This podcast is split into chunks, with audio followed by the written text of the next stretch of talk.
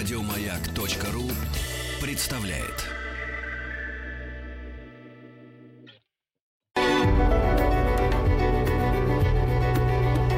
Много букв. Любимые тексты главных персон современности. Здравствуйте, меня зовут Мария Геворгян, я оперная певица и артистка. Сейчас я для вас прочитаю «Веселое мореплавание Солнышкина», автор Виталий Коржиков. В апреле ему исполнится 85 лет. В один из июльских солнечных дней проводник седьмого вагона поезда Москва-Океанск стал свидетелем удивительного события. Накануне вечером на станции Хабаровск в вагон вошли два молодцеватых моряка. Едва они встали на подножку, вагон прогнулся и крякнул от тяжести. Один из моряков внес на спине большой серый мешок и осторожно опустил на пол возле своей полки. Поезд скрипнул и тронулся – за окнами заплясали сопки, и начались разные таежные штучки. С елки на елку прыгали звезды, следом за вагоном бежала лиса и присматривалась, не выбросит ли кто по ошибке из окна кусок колбасы. На соснах сидели совы и сигнализировали друг другу громадными глазами. Точка, тире, точка, тире. Вагон качался, как колыбель. Пассажиры уснули на редкость быстро и стали так храпеть, будто соревновались друг с другом. А при каждом вздохе моряков крыша вагона ходила ходуном, поднимаясь и опускаясь, как гармошка. «Здорово спят!» — позавидовал проводник и тоже решил прикорнуть. Он сел у входной двери, положил седую голову на руки и стал глядеть вдоль коридора — вот из одного купе выкатился и, словно заскучав от одиночества, укатился обратно полосатый мячик. Вот на верхней полке чья-то левая нога почесала правую.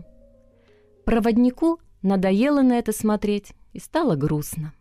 А уснуть он не мог от того, что страдал бессонницей. Он собирался уже встать и подмести пол, но вдруг ему почудилось, что серый мешок в конце коридора неожиданно повернулся сам по себе, словно бы на ногах. «Стоп! Кажется, я начинаю видеть сон», — подумал проводник. Мешок подпрыгнул раз, другой и поскакал ему навстречу.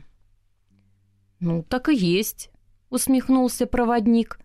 «Наконец-то я хоть немного вздремну». Мешок скакал ему навстречу.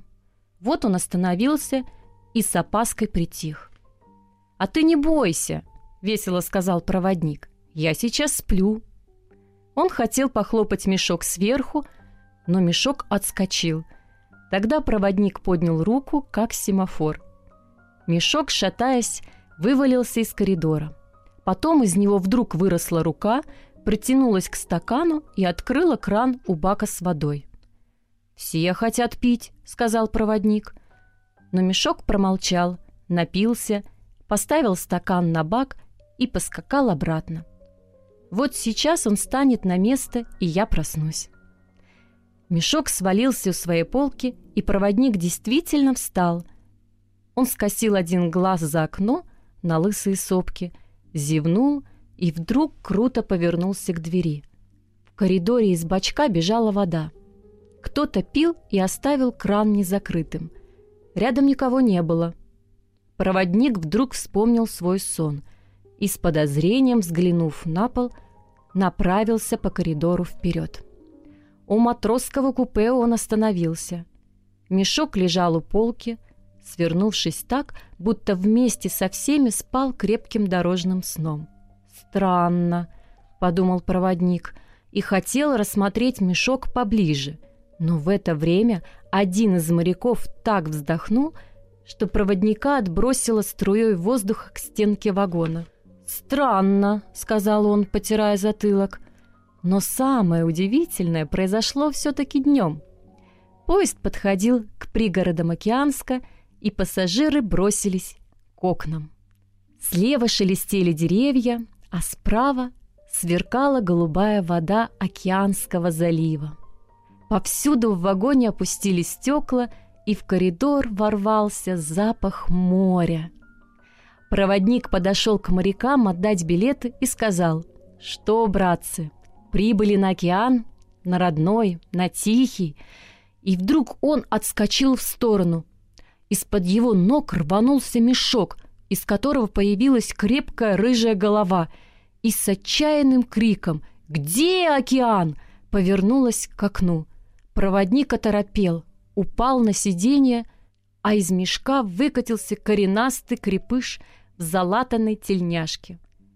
Он вскочил на стол и, высунув в окно голову, закричал «Паруса! Впереди паруса!» Поезд проносился мимо веселых коричневых пляжей.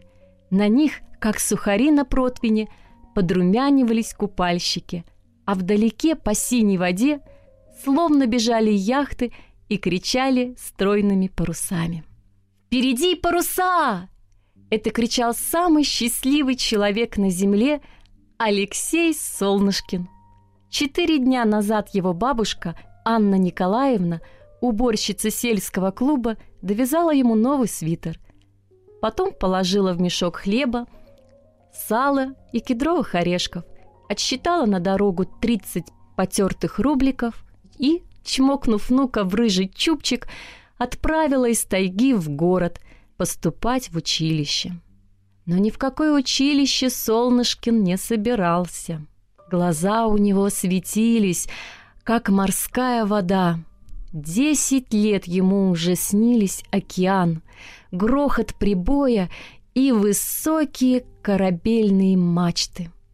И поэтому на станции, сунув рублики в окошечко билетной кассы, он попросил «Один до Океанска». «Денег-то едва до Хабаровска», — сказала кассирша.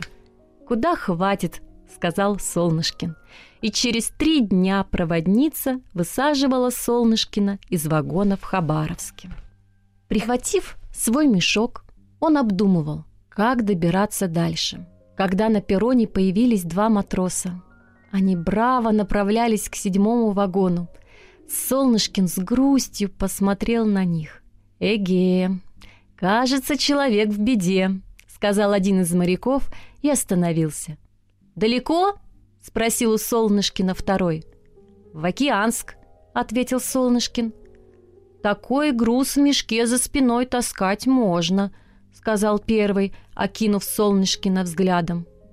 И через несколько минут Солнышкин, согнувшись в собственном мешке, въезжал на матросской спине в двери вагона. Все, что произошло потом, хорошо известно читателям, и мы можем продолжать рассказ дальше. Солнышкин, что было сил, кричал «Впереди паруса!» Проводник хлопал глазами, матросы смеялись. Поезд проскочил сквозь дымный, как печка, тоннель, промчался под громадной скалой и остановился перед похожим на сказочный терем вокзалом. Слева по перрону бежали, толкаясь пассажиры, покрикивали носильщики, а справа, среди залива, тянулись к небу десятки мачт, упирались в причал – чернобокие корабли, а над заливом кувыркались чайки.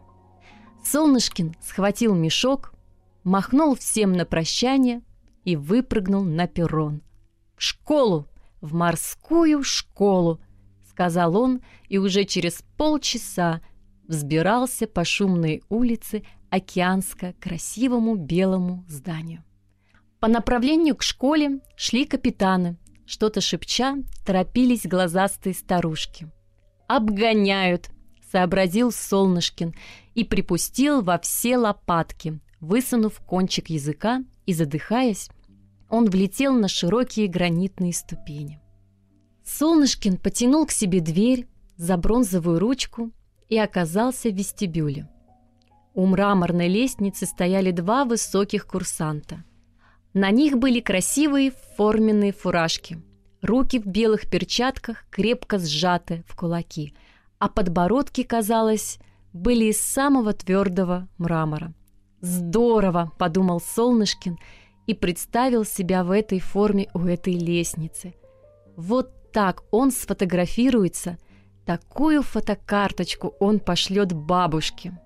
«Как мне пройти к начальнику школы?» — спросил Солнышкин, поглядывая на дежурных. Два металлических голоса торжественно произнесли. «Коридор налево, коридор направо, комната прямо». Солнышкин кивнул. «Спасибо».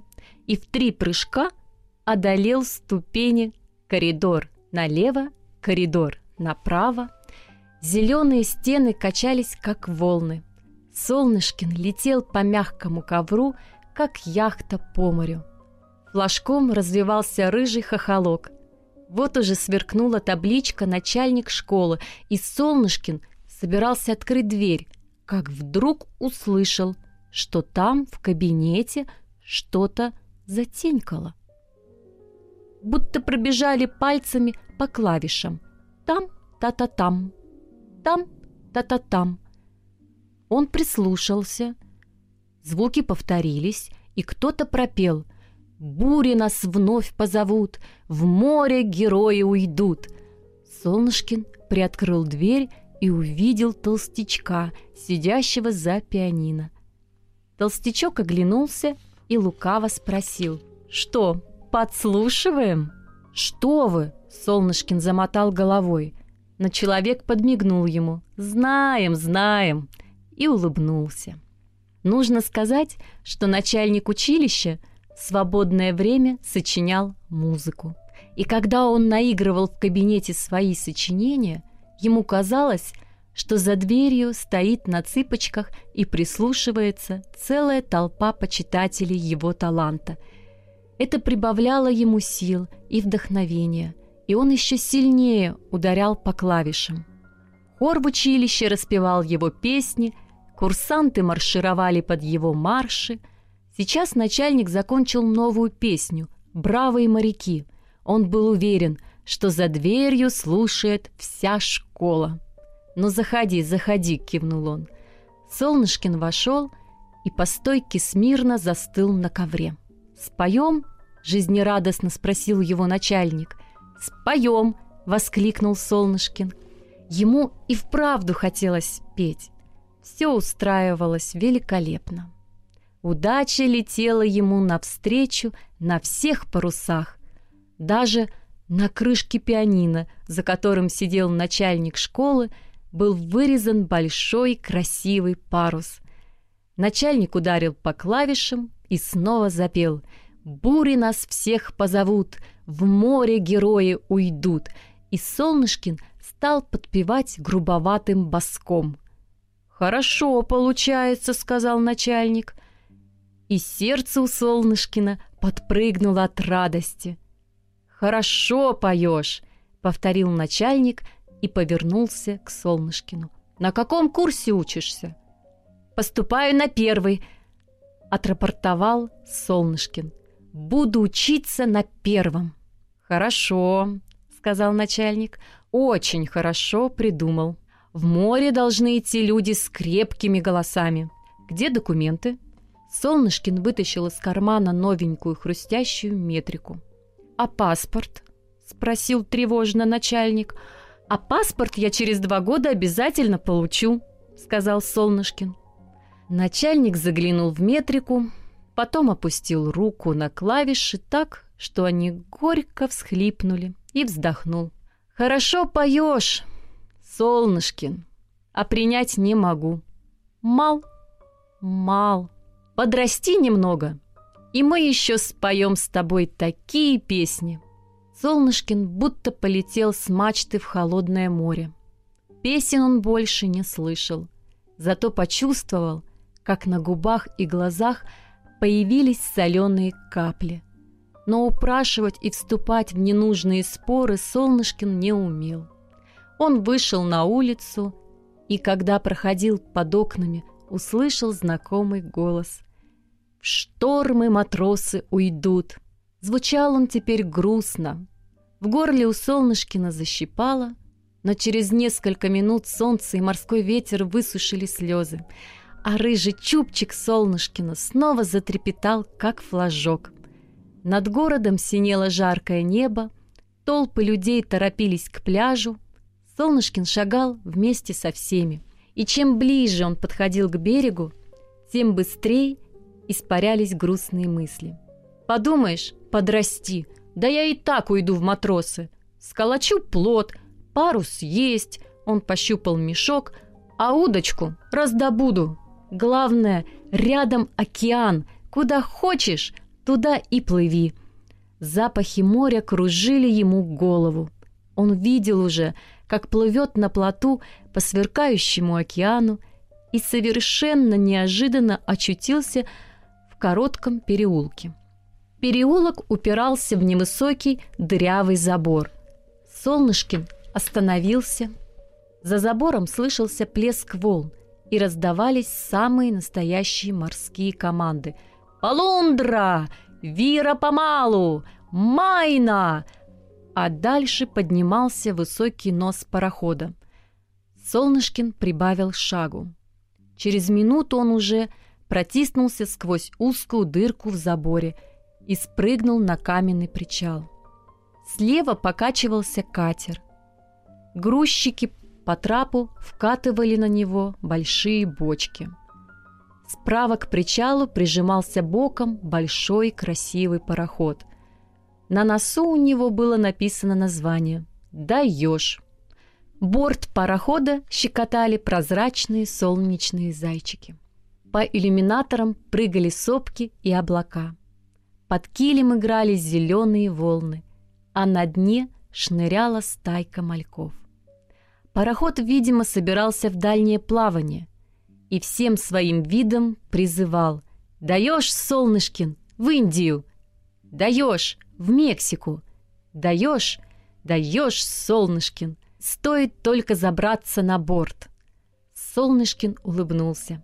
«Смелей, Солнышкин!» — сказал он себе и направился к трапу. Но едва он сделал шаг вперед, как возле его уха что-то блеснуло и шлепнулось в воду. Солнышкин скинул глаза и увидел над бортом толстую как у кота Базилио, голову и волосатые руки. Это был матрос парохода «Даешь», Петькин. Он нес вахту у трапа и, чтобы не терять зря времени, ловил рыбу. Рядом с ним насвистывал кубинскую голубку матрос Федькин. «Как фамилия?» — спросил Федькин, глядя вниз. «Солнышкин. В Индию собираешься?» «Ага», обрадовался Солнышкин. И в Австралию согласен. У Солнышкина едва не остановилось сердце. Он кивнул головой. И зачем же дело? Только парохода не хватает. Только парохода, крикнул Солнышкин. Пустяки, махнул рукой Федькин. В универмаге «Детский мир» в третьей секции сколько угодно. Три рубля штука новейшей конструкции. Заплатил и валяй. В Австралию, в Индию, в Антарктиду. Солнышкин чуть не подавился от обиды. Он хотел послать Федькина самого топать за трехрублевым пароходиком. Но в это время толстый Петькин крикнул «Есть! Попалась!» и выдернул из воды жирную камбалу. Глаза у него сразу засветились. «Ты Федькина не слушай», — сказал он. «Видишь катер?» Он показал глазами на катер с бочками. «Хорошая посудина. Может, возьмут на камбус картошку чистить. А плавать все равно где. Вода везде соленая. А покачает больше, чем в океане». Много букв. Много букв. Любимые тексты главных персон современности. Здравствуйте. Меня зовут Мария Геворгян. Я оперная певица, актриса. Продолжаю читать отрывки из увлекательной повести «Веселое мореплавание Солнышкина». И это называется морская жизнь, таскать бочки, чистить картошку. Чья-то тяжелая ладонь хлопнула Солнышкина по плечу. Он оглянулся. И это называется морская жизнь, а, Солнышкин? Сзади стоял длинный детина в белой рубахе с галстуком, по которому карабкалась нарисованная обезьяна. Вытянутый нос у него все время раздувался и как-то странно вращался слева направо. Разве это моряки? От их парохода даже компотом не пахнет. А как они принимают товарищей? Разве они что-нибудь понимают в морской дружбе? Презрительно усмехнулся детина и положил Солнышкину на плечо руку. На ней синими буквами было написано «Дружба – закон моря». Потом он повертел головой, нос у него повернулся резко влево и уставился в сторону большого парохода. «Идем, Солнышкин, со мной, идем!» Здоровяк, как полководец, указал пальцем на пароход. «И ты поймешь, что есть еще на свете морская жизнь, и есть на океане настоящие моряки». Солнышкин не успел подумать, а ноги его уже оторвались от земли, и в ушах засвистел морской ветерок. Слева так и мелькали мачты пароходов. Солнышкин едва поспевал за своим неожиданным покровителем. Ноги у него устали от ходьбы. В животе урчало, но он не унывал, тем более, что навстречу от пароходов все сильнее неслись запахи котлет, жареной картошки и молодого чеснока. «Все будет хорошо», — думал Солнышкин. Конечно, если бы Солнышкин знал, что впереди него шагает известный всему флоту бездельник и гуляка по прозвищу Васька Бич, если бы он знал, что и галстук с обезьянкой, и хрустящую рубаху Васька месяц назад одолжил на вечер у знакомого моряка, а ботинки у знакомого повара. Что завтракает он на одном, обедает на втором, а ужинает на третьем пароходе, то, может быть, Солнышкин думал бы по-другому. Но ничего этого он, понятно, не знал и гордо шагал за Васькой. Скоро показалось большое судно, с которого кранами выгружали металлолом. Камбус судна был приоткрыт, и оттуда поднимались клубы пара. Васька немного сбавил шаг, потянул носом воздух и процедил сквозь зубы. Такс, щи из кислой капусты, макароны с ливером. И он снова потащил Солнышкина по причалу. «Идем, Солнышкин, не будем унижаться возле каждой посудины из-за каких-то паршивых макарон». Они подошли к аккуратненькому, как игрушка пароходику с черной трубой и яркими иллюминаторами. Они собирались миновать и его, но с камбуза раздался крик «Привет, Васька!» И на палубу выбежал в белом фартуке Кок с кружкой компота в руке. «Салют!» — ответил Васька. «Куда торопишься?» — спросил Кок. «Куда ведет мой верный компас?» — подмигнул Васька. «А ты все не плаваешь?» — удивился Кок. Васька развел руками. «Для моей персоны еще не построили достойного судна. Давай к нам!» — пригласил Кок и с удовольствием отпил из кружки компот. не засмеялся Васька, окинув взглядом кружку с компотом. «Не пойдет, не пойдет. Пароход у вас большой, а компот маленький. И он махнул Солнышкин рукой. «Вперед, Солнышкин! У больших людей должны быть большие цели и большой компот!» Скоро над лесом мачт и труб поднялась корма громадного парохода. Он красовался на воде недалеко от берега. Это от него неслись запахи котлет и чеснока. Кок парохода – старый добряк. Бабкин был в самом приподнятом настроении. Дважды он успел побриться и поодеколонить свои красные щеки. С десяток раз он примерял перед зеркалом самый чистый колпак и разглядывал себя с придирчивостью модницы. Он выглядел так браво, что капитан перед ним чуть не стал по стойке смирно. На старости лет Бабкин надумал жениться и ждал сегодня в гости невесту, у которой был день рождения. По этому поводу он готовил ей подарок – Два дня Бабкин размышлял, а на третий испек красавец торт и стал разукрашивать его самыми вкусными кремами. Посреди торта Бабкин выложил из белого крема якорь и решил изобразить на его лапах двух голубков. Он уже нарисовал кремовую голубку и с нежностью выдавливал из трубочки крем на крылышко толстенького, счастливого голубя. Как в дверь камбуза вошел его старый знакомый Васька Бич, и с ним круглоголовый парнишка с мешком на плече. «Привет!» — сказал Васька. У Бабкина от этого голоса перехватило дыхание. Он прикрыл торт полотенцем, но Васька так засопел, что полотенце чуть не улетело вместе с тортом. Тогда Бабкин загородил его спиной и живо спросил. «Васька, котлету хочешь?» «Две», — сказал Васька, но тут же задумчиво сощурил глаза. «Ладно, четыре», — поспешно согласился Бабкин и стал пятиться к печке, не выпуская торта из поля зрения. Солнышкин стоял сбоку. Наконец-то он находился на палубе. Щеки его горели а язык уже чувствовал вкус настоящей флотской котлеты.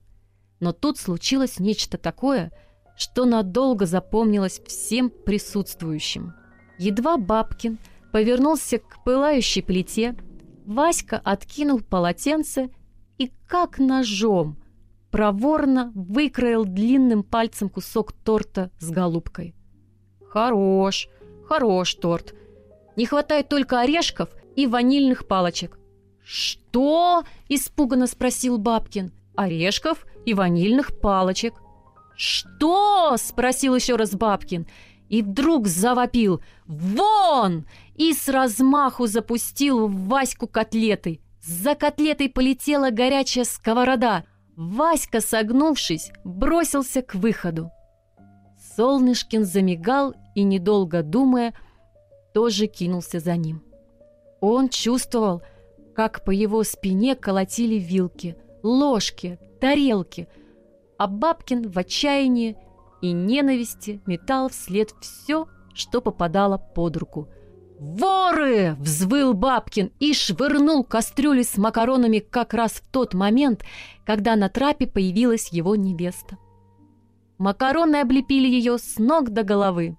Кастрюля шлепнулась о стенку — а мимо невесты вслед за гостями пронесся рассверепевший жених.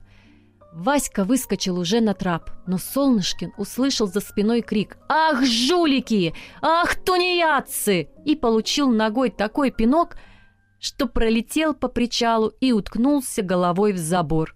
«Ничего себе!» — подумал Солнышкин. «Вот так морская жизнь! Получать за кого-то синяки и шишки!» Он стал потирать ушибленные места, но тут из-за забора показалась Васькина голова и донесся ободряющий голос. «Настоящий моряк должен пережить все, Солнышкин». Но Солнышкин промолчал. От голода у Солнышкина так кружилась голова, что готова была взлететь в воздух вместе с рыжим чубчиком. Но на пароход он сейчас не пошел бы с Васькой ни за какие отбивные – Однако Васька и сам резко изменил направление. Он посмотрел в сторону океана, потом повернул нос к берегу и вдруг воодушевился. «Солнышкин, пошли! Пирожковая площадь всегда приютит пострадавшего моряка». Солнышкин с подозрением посмотрел на Ваську, но тот уже стремительно шагал и на ходу разводил руками. «Что поделаешь, Солнышкин? И у великих людей бывают ошибки. Но никаких сомнений, и клянусь, я сделаю из тебя настоящего моряка». Солнышкин еще верил, но никогда не думал, что великие люди запускают пальцы в чужой пирог.